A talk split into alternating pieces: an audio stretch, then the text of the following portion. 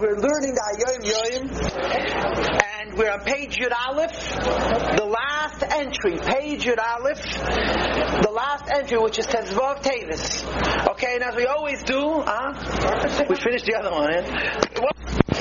Um, when the Hayom Yom arrived in Eretz Yisrael, who got the first copy of the Hayom Yom? Leibel, Rebbe's brother. Every time a new thing was printed in America, the Rebbe would immediately send Leibel a copy. So there were Lubavitch Chassidim who befriended Leibel, not because they were interested in Leibel, they were interested in what came from New York. So, but they, they did have a childhood friend, Nachum Goldschmidt grew up with them, and Leibel got the Ayom Yom, Leibel, the Rebbe's brother Leibel, and he came to Reb Nachman Goldschmidt and says, the Bruder meiner hat mir geschickt ersten. Das ist his words. My brother sent me his first Chibbur, his first published work. So he's thinking, ich weiß was, an Shas. He shows him the Hayom Yom. He looks at it. There's not an original word in the Hayom Yom. The Hayom Yom is Pashat. It's a liquid. It's a compilation of thoughts from the. So he looks through it, and he looks at Leibel, and says, what's this? it's nothing. Leibel was not about the spoilers. I mean, the Rebbe was also not about spots. They were very serious, focused people who were very measured in their words and spoke softly. And the Leibel put his hands on his head and he said, "Ihr weiß nicht, was da ist. You just don't understand. Ihr versteht nicht. Ihr weiß nicht. Anyway. Um, so we're going to read, as we always do, we're going to read the whole Yom Yom. Yom Revi, Tezvav, Teves, Heitav, Shin Gimel. Shiyurim, Chumash, Vayechi, Revi, and Pirish Rashi. Right, this is actually close enough to us. We're holding Vayechi. This is going to happen once in a few years, whatever. Tilim, Ayin Zayin, Zayin Ches, Tanya Pedik Yud, which is tomorrow's, know, Chitas a few days from now. Vihine, Tezvav, Kamei Now, the is a tikkun toss, a correction in a wrong text in the Teda. Why did Rebbe put these into the Hayom Yom, I don't know, but rest assured that it's not just there because he wants us to know how to make corrections. There's a Inyan Techni, but I don't know it. Teda Eid, Esri, it's a Maimah Pasha Vayechi, if HaMaschil, V'hine Zehu, Tzarech Lihi Yesh, V'halot Nitzutis Shenoflu, Yisalu. Okay. Kabbalah in a Kabbalah. We once we we already had once a correction and we spoke about it. Let's go on. The next shikila is a letter from the Frierdiker Rebbe written taka to the same written to during World War II, and I'm reading inside. Haskes. Haskes. I looked it up for the English. It says hearken. So I said, what does hearken mean? It was help me. Means lend your ears, apply yourself. Ushma Yisrael, and listen yid. Haskes means apply yourself. In other words, concentrate and listen. Listen to these words. This is a letter written in the middle of the Holocaust. Ha'ez hazeis he made ha'giyula. This time is the time of the giyula. Ayadei Mashiach Tzidkenu, through our righteous Mashiach. Va'yisudim haboim aleinu. The yisudim which we're having, hem chevle Mashiach, are the birth pangs of Mashiach. Ve'ein Yisrael nigolim ela b'tshuva. Yid will not be redeemed only through tshuva. In other words, the solution to our problems are ruchnius, tshuva. Right? What does this remind you of immediately? What does it remind you of instinctively? The story of Purim and the Rebbe Sichel. The Sichel Chelik. Yeah. Mordechai was not. The Rebbe said by Fabrengen. I heard the tape. At the Shver Tamol gesagt der Purim the Kesiche. The Frierdiker Rebbe said about in a in a Purim the Fabrengen in Fabrengen that Mordechai heard about the Gezerah. And Mordechai is nicht given Epsayida Batlin, Chreis, Ashamish Nashul, eh, Amalamed. I've got there's a number of examples. Mordechai was not a, a, a helpless simpleton who had no connections, you know. If Mordechai was a Pashta Yid, a Prosperito, someone who takes care of a shul, teaches a little kinderlach, you hear about Exedas Kloya, you say, tell him when you fast.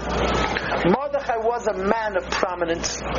He was Bnei HaMelech, one the most honorable people in the country, was very well connected, very well respected. So the Rebbe said, the Frierdiker Rebbe gesagt, hat Mordechai gedacht, this is not the kind of language that the Rebbe himself would use, but the Frierdiker Rebbe, a cylinder means uh, a top hat, you know, one of those hats that literally made it, they're called a cylinder because they're round. Ontan a cylinder, and oifnis is seine kenes to use his connections to mevatl. What did he do?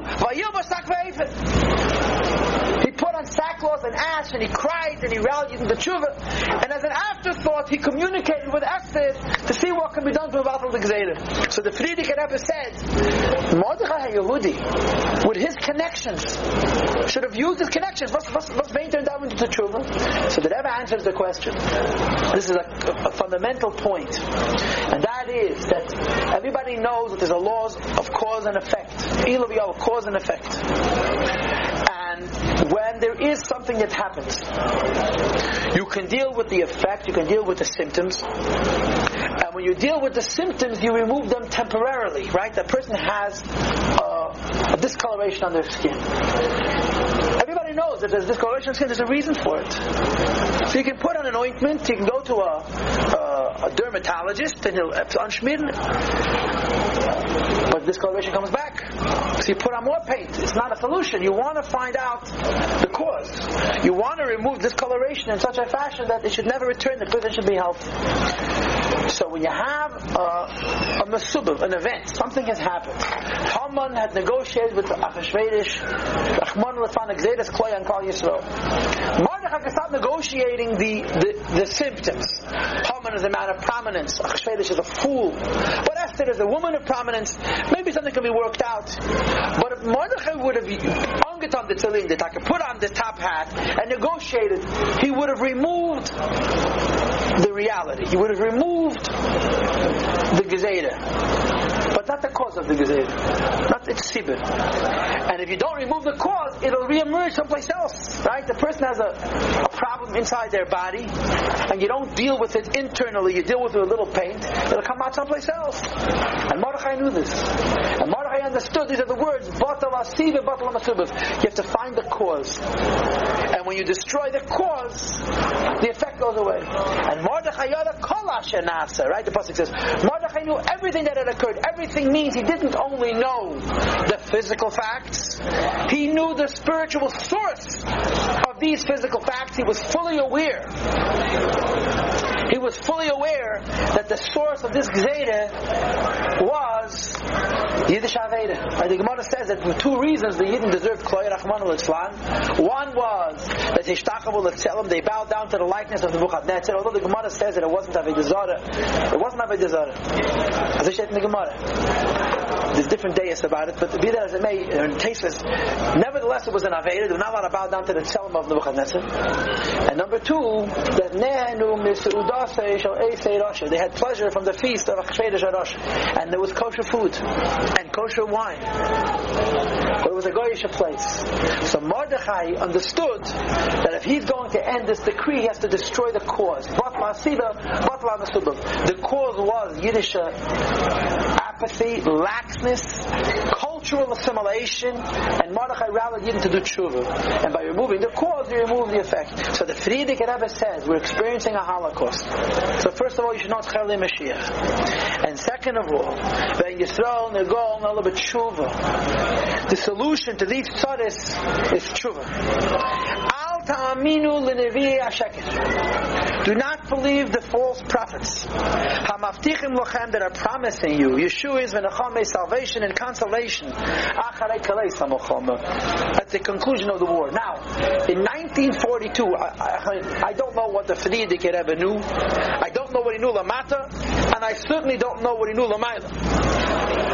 But 1942 was a lot of years before 1945. The number of Jews who Rahman was flying with Makadosh Shem in between those three years is Millions of people, kapshute. So the Rebbe says, no, that the solution to this, this is a, a ruchnizdike ill, and it needs a ruchnizdike cure, not a gashmizdike one. Or not only a gashmizdike one, I should say. Al ta'aminu I do not believe the false prophets. Hamaftichim lochem Yeshua that are promising you salvations and and consolations, achrei kaleisa at the conclusion of the war. Zichru dvar Remember the words of the Navi. That the Navi says, Oror hagever asher yiftach ba'odam. The opposite of blessing to a man who trusts in man. Visam basar zreye. And he defines his strength by physical uh, strength. And as a consequence, the dependency upon the Abishta becomes secondary. Why does it rely on the Abishta? You can rely on the United Nations. You know, the, I've told this to you many times. The Gemara says, the Gemara says, the Gemara says that there was a sefer that was called Sefer Arafuas, a book of medicines, and it was written by Shlomo Melech. Chizkiyahu HaMelech, Chizkiyahu, the great king Chizkiyahu, Gonna Sefer Arafuas, he buried it. He he removed it from availability. Yid no longer had access to the Sefer Arafuas. Why? And the Gemara says, the Mishnah says, the Mishnah says that there were six things that Chizkiyahu did.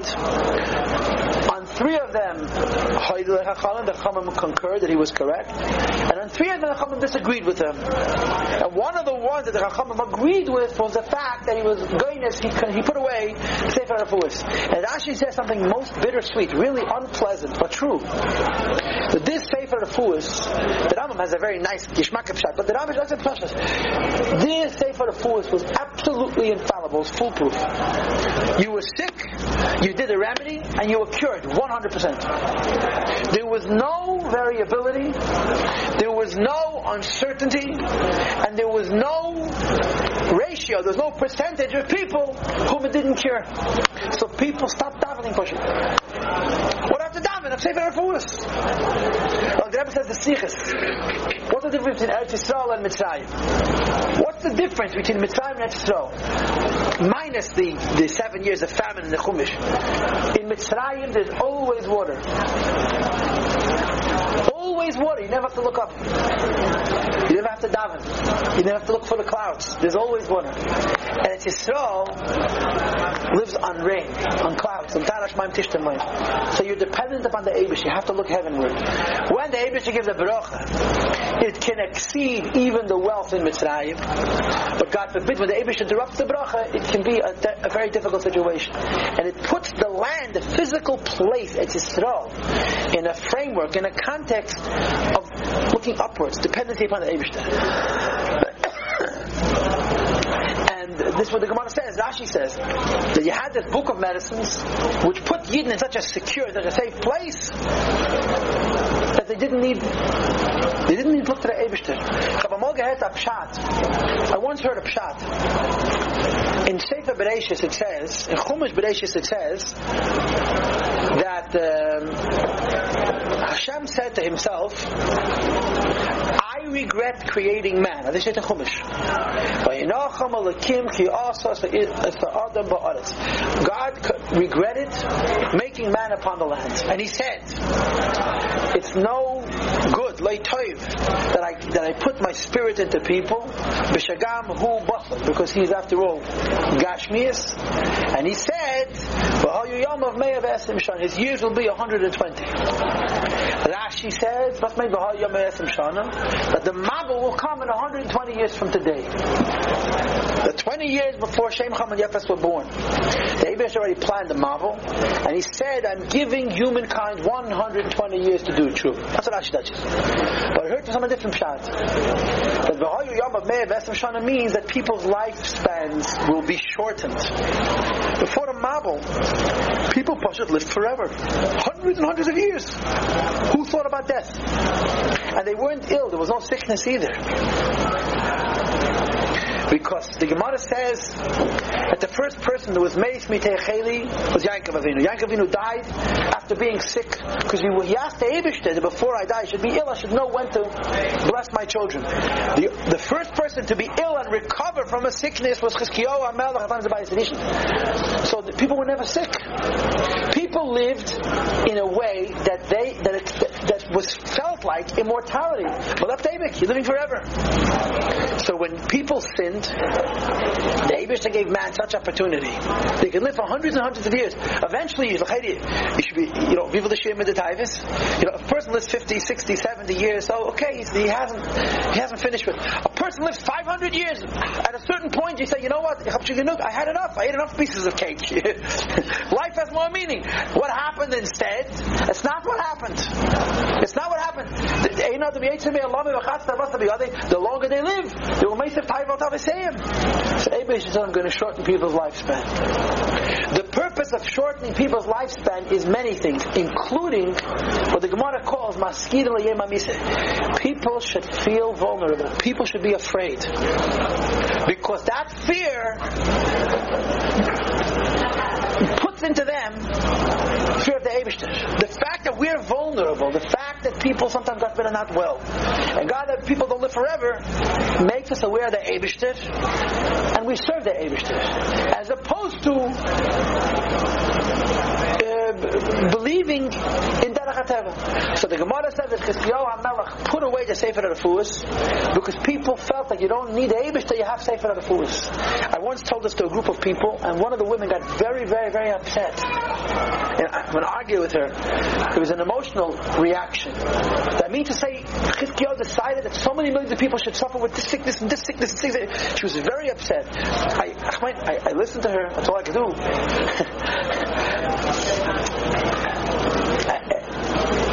whatever. I, am not going to explain it But the point is that a Yid needs to look to the Eibishter. A human being needs to look to the Eibishter. So the Frierdiker Rebbe says, there's Chavle Mashiach and the Eitzis Tshuva. And I'm reading it again. Al Ta'aminu L'Levi Hashek. Do not believe the false prophets. Hamaftiach Lachem that are promising you Yeshua's salvations and Achomis and consolations. Acharei Galei Samachom at the end of the war. Zichru Devar Remember the words of God. Oh, the opposite of blessing falls upon a man who trusts in his fellow man. In places his might in physical things. And He forgets about the Abish. Shuva Yisrael Return Yidden to the Mabish. Prepare yourself, b'nei Beischa and your family. L'kabel b'nei Mashiach Tzedkenu to greet Mashiach Tzedkenu. Habal b'kadav mamish, which is coming b'kadav mamish hastily. Now, a person is going to say this letter was written 64 years ago. No, where's Mashiach? We all have the same question. But the words of this letter are as true today and truer today than on the day that the words were written. The message of the letter is that we Yidden have always relied on the Eibishter. There's a film, there's a video that was given out recently called Early Years. No, no, no, no, not that one. There's a film that was given out that Rebbe's relationship with Israeli politicians. I, don't know what they call it. Ah, the Holy Land. Ah? No, this is a different one. Eyes upon the land is about. This is about the politicians. And there's an interview with Yitzchak Rabin. Yitzchak Rabin. Um, a little bit I'm going to read between the lines, but I want to tell you, he repeats the Yechidus. He summarized, you know, that he remembers, on Meister he died, as you know, I'm sure. Um, but he repeats the Yechidus. The impression you get by studying this Yechidus is that he, he never met the Rebbe before and it's apparent that he had no interest in meeting the Rebbe. You know, he was a secular, liberal, Israeli politician, and that he wasn't only a politician. He was a soldier. He was Mesa Nefesh for Yidden. I mean, you know, the early, he was a general on the front lines. He put his life on the line. And you can't belittle that. But he was Yitzhak Rabin. He was the ambassador to Washington. He wasn't the ambassador to the United Nations. He was the ambassador to the United States of the Israeli government. Tafshan Lamed when the Rebbe had his 70th birthday, so President Shazar, of the Israeli government, asked him to travel to New York and to be the official representative of the Israeli government to wish the Rebbe a happy birthday. So he came. And he met the Rebbe. But he met the Rebbe. You know what I'm saying? The Rebbe. He, he, left a different person than he came. This he doesn't say, but this is what the, this is how people remember this story. He spent 45 minutes by the Rebbe. And the Rebbe had a very interesting discussion with him, and it's a it's a discussion that really every Jew has to have with himself almost on a daily basis. The Rebbe asked him, this fact Yishkoin, that Jews are isolated and Jews are hated, are we bringing this onto ourselves is it the world bringing onto us? This is the, this is the Rebbe's approach. This is Rebbe asked. The fact that we are distinct. We're in a no-win world. Mamish. Are we bringing this onto ourselves? Is it our own fault because we're idiots? the Rebbe didn't say that, but uh, Mashma is Darshan. Or is it just a, fa- just a fact? This is such a profound question. You know why it's such a profound question? Because it draws the line in the sand. It, it, it, in one sweep, in one question, that Rebbe establishes a very simple thing. Should Jews attempt to be a nation like all nations? That's the question. Should Yidden attempt to be a, a folk a nation like all nations? That's really the neshama of this question. Sure you know that there are a huge volume of Jewish people, a huge, huge percentage of Jewish people, who have claimed now for several centuries, several hundred years, that Yiddish are Yiddish problem. We have brought the Tzaddis onto ourselves. You know, in, in, the times of the Megillah, it's the Yeshni Amechad. Why do you have to be different, you know? And today it's an undertine, an under excuse. But historically, there's always been this ish, this situation. The reality is, Jewish people don't have a lot of friends. And the question is, is it our fault that we don't have friends? Now, if it's our fault, let's change. if we're if it's if it's if we're really making the world hate us, let's change. And if you wanted to cut to the chase, and I don't want to talk about the situation itself, it's too painful and it's too big. But this is the position that the Israeli government has taken from the outset, especially from the 67 war, where they want to appease. They want to appease the world. They want to appease the world is based on a belief that if they will earn, they will show the world that they're decent and respectable, they'll be loved and treated as equals. It's a belief system. It's an amunah. It's an amunah. We are going to be different. For 2,000 years, Jews have decided to be different and they led them into the gas chambers, led them to the pogroms, led them to inquisitions. Let's take away this issue that we have brought onto ourselves through our yeshnoi, through our insistence on being different, through our quirks, through our refusal to assimilate. Let's be a nation like all nations. Like the Eden told Shmuel Anavi. So did ever propose the question to him and asked him, Nu zog mir dein Tell me your opinion. And the question is the question is, is Jewish history. The question is everything. This one question touches the Nekuda. In other words, I feel like the Rebbe, by asking him this question, forced Rabin to be in the Rebbe's court. He couldn't play politics, couldn't play secularism in the Rebbe, enlightenment. By asking this question, the Rebbe put him in a position where he needed to address the fundamental question. The fundamental question is, you think there's something you could do that's going to make the guy like you? That's the question. Is you think that the goodness of Goyim's heart, what the, the Tanya calls, the Gemara calls, is the reason you have the successes you have.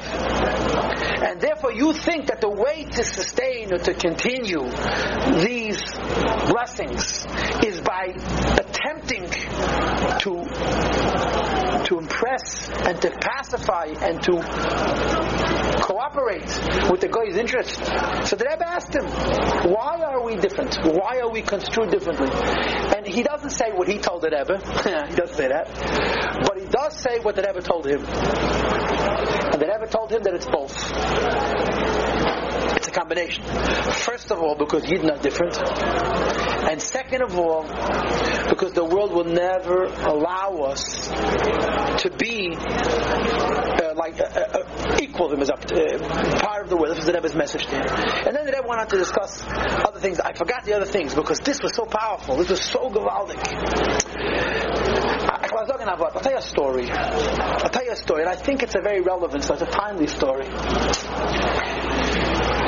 Rebbe Maharash lived during the pogroms of 1880-81. If you know Jewish history, you know Russian Jewish history, you know that the Tsarist kings would precipitate, would orchestrate pogroms against Jews.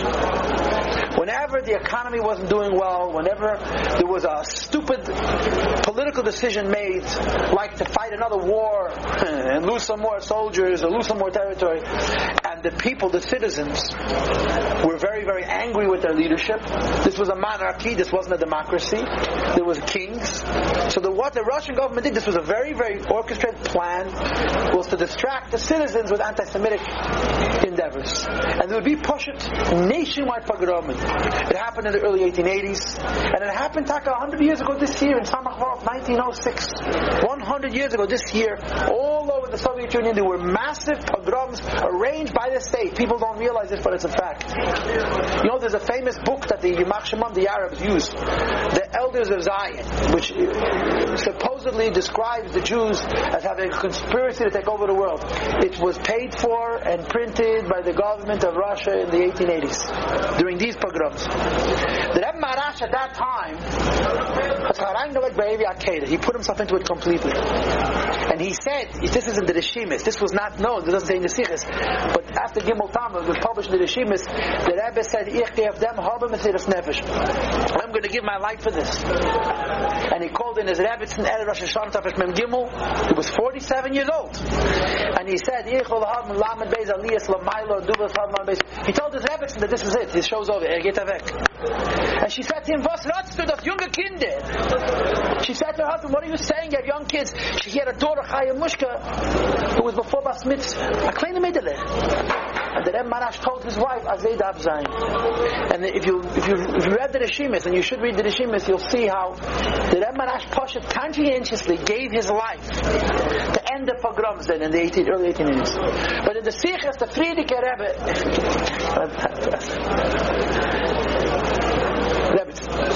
Rebbe, you don't mind. I'm sorry. Um, um, the Frierdiker Rebbe writes a story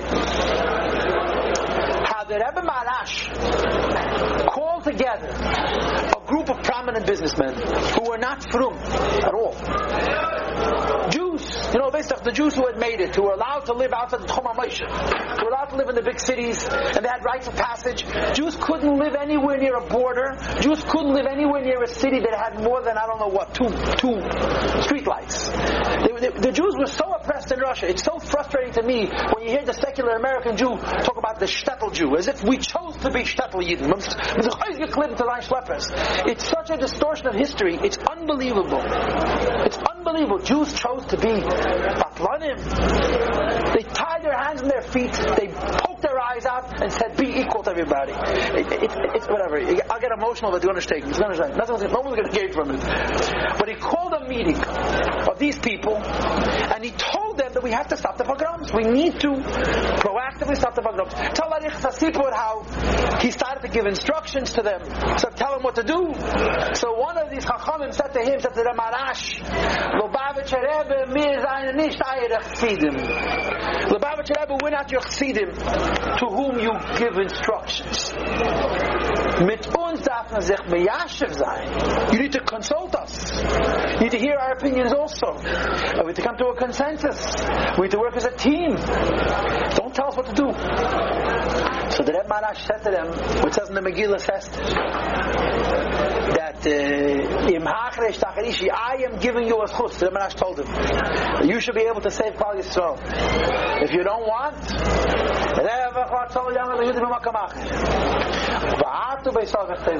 the Abish is going to send the nest a different way. And you're going to be lost, God forbid. And the Ramarash left that meeting. He left the meeting. He took one of his own chassidim, on a durgefit, with Mesiris Nefesh, with Mamish, with the Ramarash, If there ever was a Gilu of a it was this story. He blackmailed the Russian government. He pushed it black. He went to Germany. He went to France. I, maybe he went even to England. And in the, in the biggest international papers, there was reports of how the government is allowing the Jews to be guinea pigs. He, he, guinea pigs, for He went to all these capitals, spoke to the biggest reporters, and in, in those international papers there were discussions about boycotts. The Russian government is, is letting one group of their citizens be a and from this journey, he, he, he traveled straight back to, to Leningrad, straight back to the capital, Petersburg. They, they were furious with him. They were so angry. He pushed it embarrassed the government of Russia. And the, the Secretary of State said to him that you could lose your life for this. About my life, I am not thinking at all. But, but you're not going to get away with this. He says, you're not going to spill Yiddish blood and we're going to sit by idly and speak the honor of the motherland. You know. But anyway, that's not the point I wanted to tell you. By this meeting, he started to speak to these Gvidim, to these rich men, about the tzaras of Yidden and the pogroms, Rahmanul Islam, and has to be held. Now, understand what the situation is. Jews are living in shtetls. Shtetls mean they couldn't have professions. They couldn't develop skills. They couldn't own land. They couldn't be involved in commerce. They were not allowed near a border.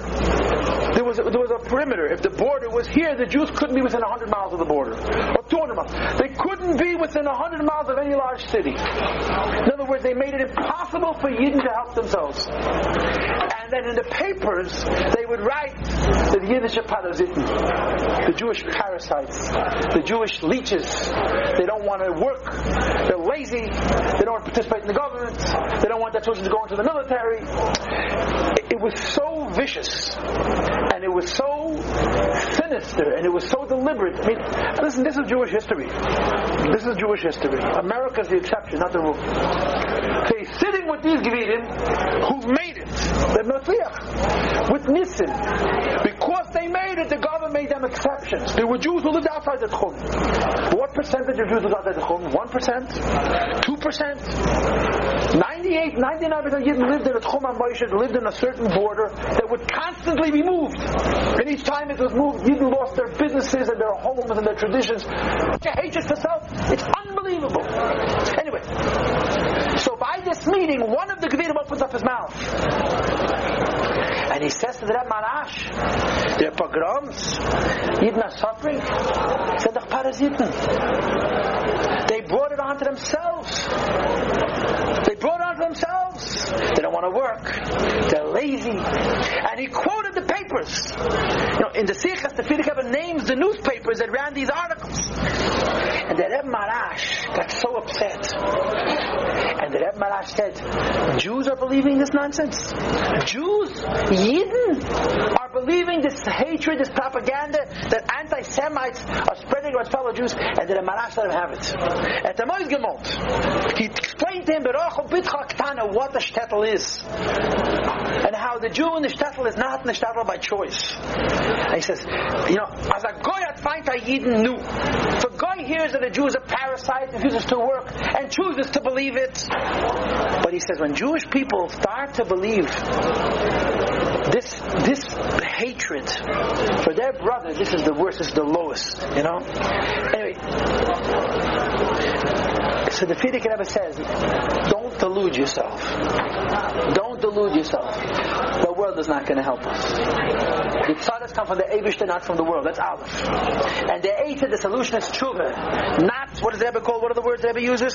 Nevi Hasheker, the false prophets. I'm going back to the text. that are promising you Yeshua's v'nacham salvations and consolations. Achanei kalesa mocham at the end of the war. Zichru dvar remember the words of the Eibishter, Arad Ageva, Shiftach Ba'adam, V'sam bosor zreyom in Hashem, Yosir Liboy. Listen, for many years now, for many years now, Yidden have tried to survive through the technique of Nihya Kagoy. It's a fact. Yidden have tried to survive by being the Goy. In the belief, you know what the Reform used to say, "The Yehudi be a Jew at home, be a mensch in the street. No, where did the from start? In Germany. And what do we have from Germany? That everyone said to somebody, very painfully, very bitterly, von Deutschland hat man gehabt a Sach Teire und. We had, in Deutschland we had a lot of Teire and a lot of Tzodis. That's a fact. And this was a place where the only thing a Jew wanted to be was to be recognized as a German like anybody else. a German and a Shura. A Deutsch, we had the Deutsch. This is how it is. And the Rebbe, in that Yechidus, with Rabin, got straight to the Nekudah. Jewish people are not the way Jewish people are by choice. And therefore, when Jewish people have to defend themselves, they have to defend themselves with this perspective, from this mabat, from this point of view. And when you lose that point of view, and when you reach a low where you, you blame Yiddish on your fellow Jew because he's not enough of an appeaser, it's, it's a tragic, it's a tragic, tragic situation. And the Rebbe concludes, Shuv Yisrael Hashem Alekecha, return to the Eibishter, V'hachein atzmacho b'nei beisacha, prepare yourself and your family, l'kal v'nei Mashiach, tzedkeda to greet Mashiach, chababa karamam, come quickly. Now, Labrisa, I want to start the next one. This is a, it's a bittersweet Hayom Yom. It's a, it's a powerful Hayom Yom. But the Nekud of the Hayom Yom is, the Nekud of the Hayom Yom is the timeless truth. We are the nation of the Eibishter. And our survival is because of the Eibishter. And our survival depends on our retaining a connectedness to the Eibishter, pushed by learning Tate and doing mitzvahs. I started to say before, so many people have tried, have efforted to be to be loved by goyim by attempting to be like goyim. They've always failed. And the, the only solution that has always worked and continues to work is a yid has to turn to the Eibishter. But it's hard to remember that, you know. When you have the cylinder, as I told you before, you have the top hat in your closet, and you have your political connections.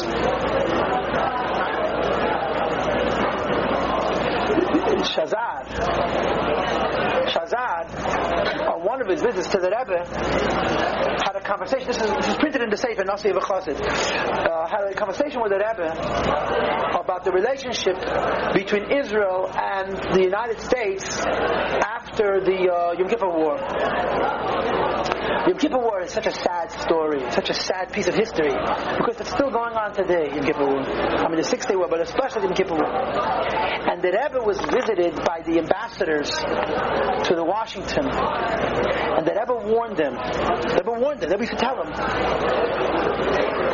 Kissinger is a Jew, is not your friend.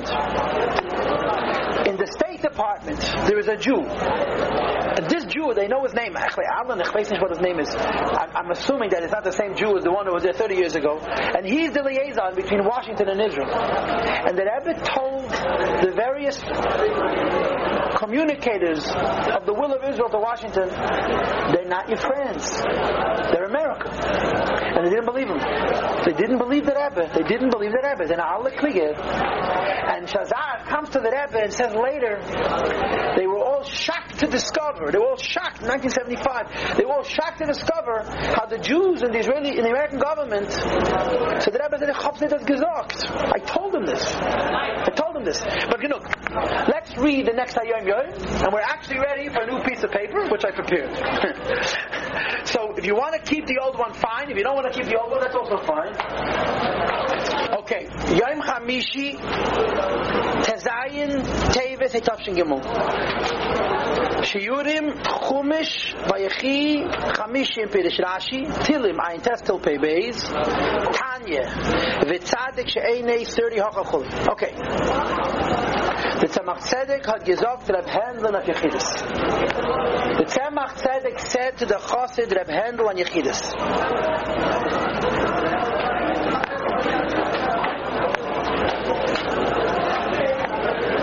זוי הר is meroimim dem nefesh. Zohar lifts up the soul. Medrish is mo'oire the heart. Medrish awakens the heart. Untilim mitreren vashtais tekli. And Tilim with tears washes out the vessel. Okay, that's so Machtzedek told Rabbi Handel on Yechidus. Zohar lifts up the soul. Medrash arouses the heart, and Tilim with tears washes out the vessel. So we have three things. We have the vessel, the heart, and the soul. And the medicine for each one of these three is Zohar, Medrash, and Tilim. Now, I don't know what this means. I want to talk about that handle, okay? I'm going to start today and I'm going to continue next week. I waited for this excuse for 10 years. Talk about that handle. In other words, as you know, when we do the Yom Yoms, whenever we come across the personality, I try to tell you a little bit about him. Reb Handel Kugel, that was his name, chassid of the Rebbe, the Tzemach Tzedek. He, I think he was a Dukshitz originally. He was from Dukshitz. He was related to the Kushir the Malamed from Dukshitz. At the end of his life, he lived in Lubavitch. I, I, suppose when his wife passed away, he lived in Lubavitch. But he lived in Lubavitch for many years, apparently 20 years, maybe even longer. But he was, ostensibly, he was originally the Tzemach Tzedek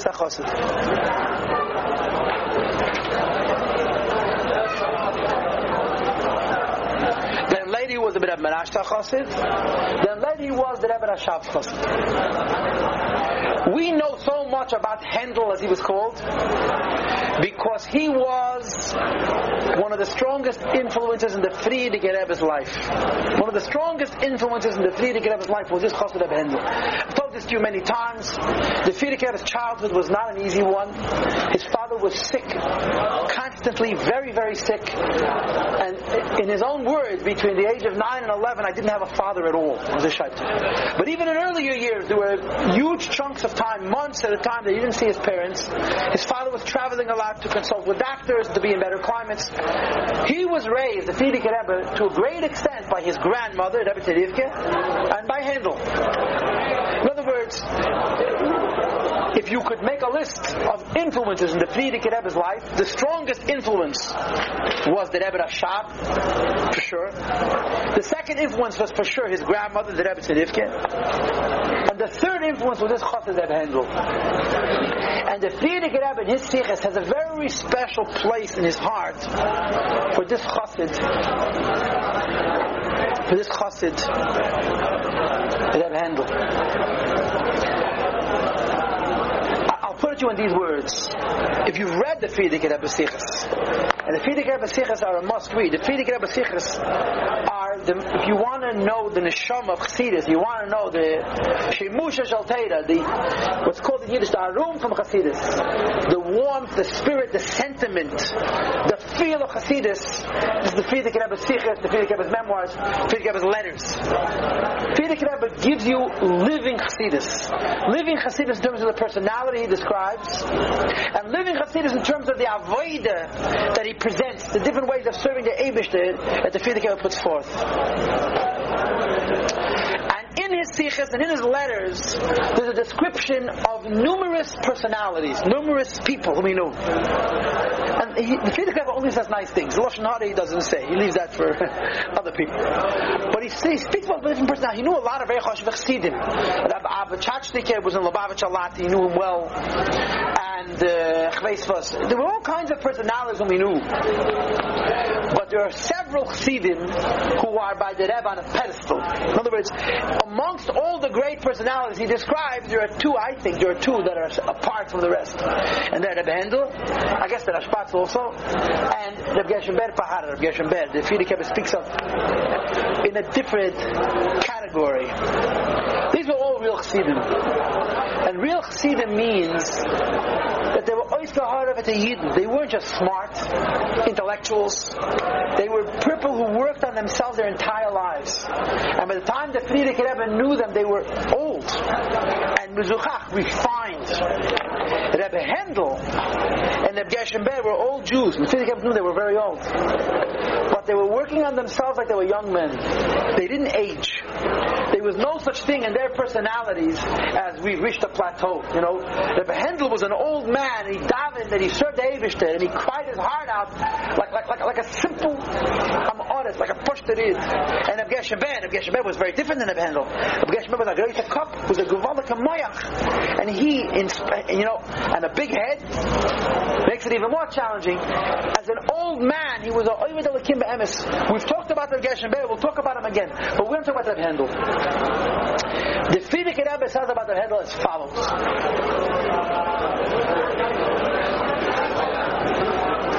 He says, Rebbe Handel a einfache Kopf. He had an ordinary mind. He wasn't a genius. He wasn't a big god. And the Frierdiker Rebbe says that as a rule, the heart of a person, the passion, the sensitivity, sensibilities of a person are proportional to their minds. In other words, a person with a simpler mind is incapable of as profound emotional an experience. To experience deeper and richer and more profound emotions requires a deeper and bigger and greater person. So the Frierdiker says that Hendel was an unusual personality. Why? That the Kopf is given by His mind was ordinary, was conventional. Und der Hart em given often. His heart, his his, um, his, his emotions were, were were those of a giant. In other words, when we say emotion, you know, we, we use the word more emotional and less emotional. We really mean more hysterical and less hysterical. That's what we mean, to be honest. But when the Frierdiker uses emotional, it means depth. What we're called in Hasidus das. That when you feel something, it's deeper. You know, what the Pasuk says, Yesiv das, Yesiv maches. More pain, more emotional truth comes from a, deeper head. The Handel wasn't a genius. He wasn't that smart. But he had a heart of a big chassid. His heart was as though he had a great mind, and he didn't have a great mind. He was a very bitterlick a very, very humble man. The Frierdiker Rebbe says he lived in Lubavitch many years. He lived mamish in a shack. In a shack, in a butke, in a nothing. He lived in, in mamish in abject poverty. I don't even know if he had a bed his house was a happening place. He always had lots of guests. How do you deal with guests? You put more water in the soup. That's what Frierdiker Rebbe says. But his house, all the Elter Chassidim came to Lubavitch. They stayed by Rebbe was, it, was, it was such a desolate place. It was so not a home. You know, he lived so meagerly, so simply. He lived like this for. Uh, I would say 20 years minimum. We know when he passed away, and we know that he was already in Lubavitch 16 years before. I suppose he lived in Lubavitch. Again, my suspicion is his wife passed away. He lived in Dutchess. His wife passed away, moved to Lubavitch. He lived, Mama's like another man. And he was such a shtick Abbas Yisrael. He was a warm, inspired Jew, and his, his first and most important characteristic was Pashat his his love for a fellow. And he was an unbelievable Ovid. And Hendel used to daven. Daven all day long. And Reb Hendel's Avodah Atfilah, Reb Hendel's davening was not uh, defined by his his bonus. He had Hasidim who davened, and their concentration put them into a different place. Reb Hendel's davening was his heart and his bechiyas and his tears. And the Frierdiker Rebbe remembers Handel from his childhood. He calls him Handel, although he speaks about him with, with the greatest of respect. But he remembers Handel from his childhood, from his earliest childhood years. One of the things that the Frierdiker Rebbe mentions was that Handel was considered Mukurav Lebeis Harav. He was considered a friend, almost like an extended family of the Rebbe family. When the Rebbe Maharash passed away, I mentioned to you in the Yom in the previous Yom, that the Rebbe Maharash passed away suddenly at 47 years old. And it was a calamity. For Lubavitch, this was earth-shattering. For Lubavitch, I mean Lubavitch Chasidis. It was, it was, it was almost a blow that they should not have been able to recover from. The Eibishter had other plans, obviously. And so many people left Lubavitch. So many people had been Lubavitch Hasidim became kaput. They joined different Hasidism. And Rebbe Hendel was loyal. Rebbe Of course he wasn't the only one, was there B'Shas Testalkas and Maharash. He was there for the Rebbe Rashab. He was there for the Mishpacha during these difficult years. And the Frierdiker Rebbe describes this, that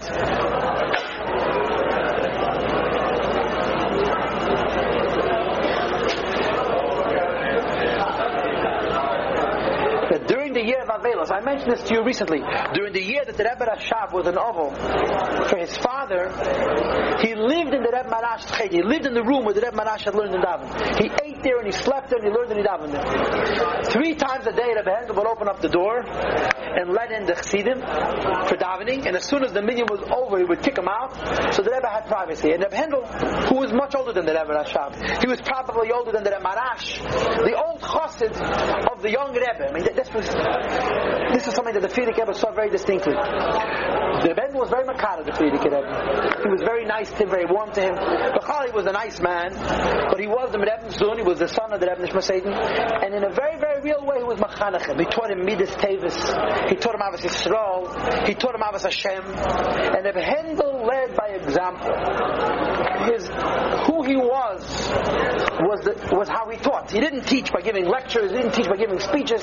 He taught by being Hendel. Hendel was a, a walking Musa Sefer. You saw Hendel. You saw what means emes. You saw what means Avos Yisrael. You saw what means Yiddish heart. And he touched people in this way. I'll tell you a couple of stories about Hendel. I, am going to leave a lot for next week, but I want to say one story about Hendel. This is a story that I told you a dozen times. It's a very powerful story, and I'll finish with this.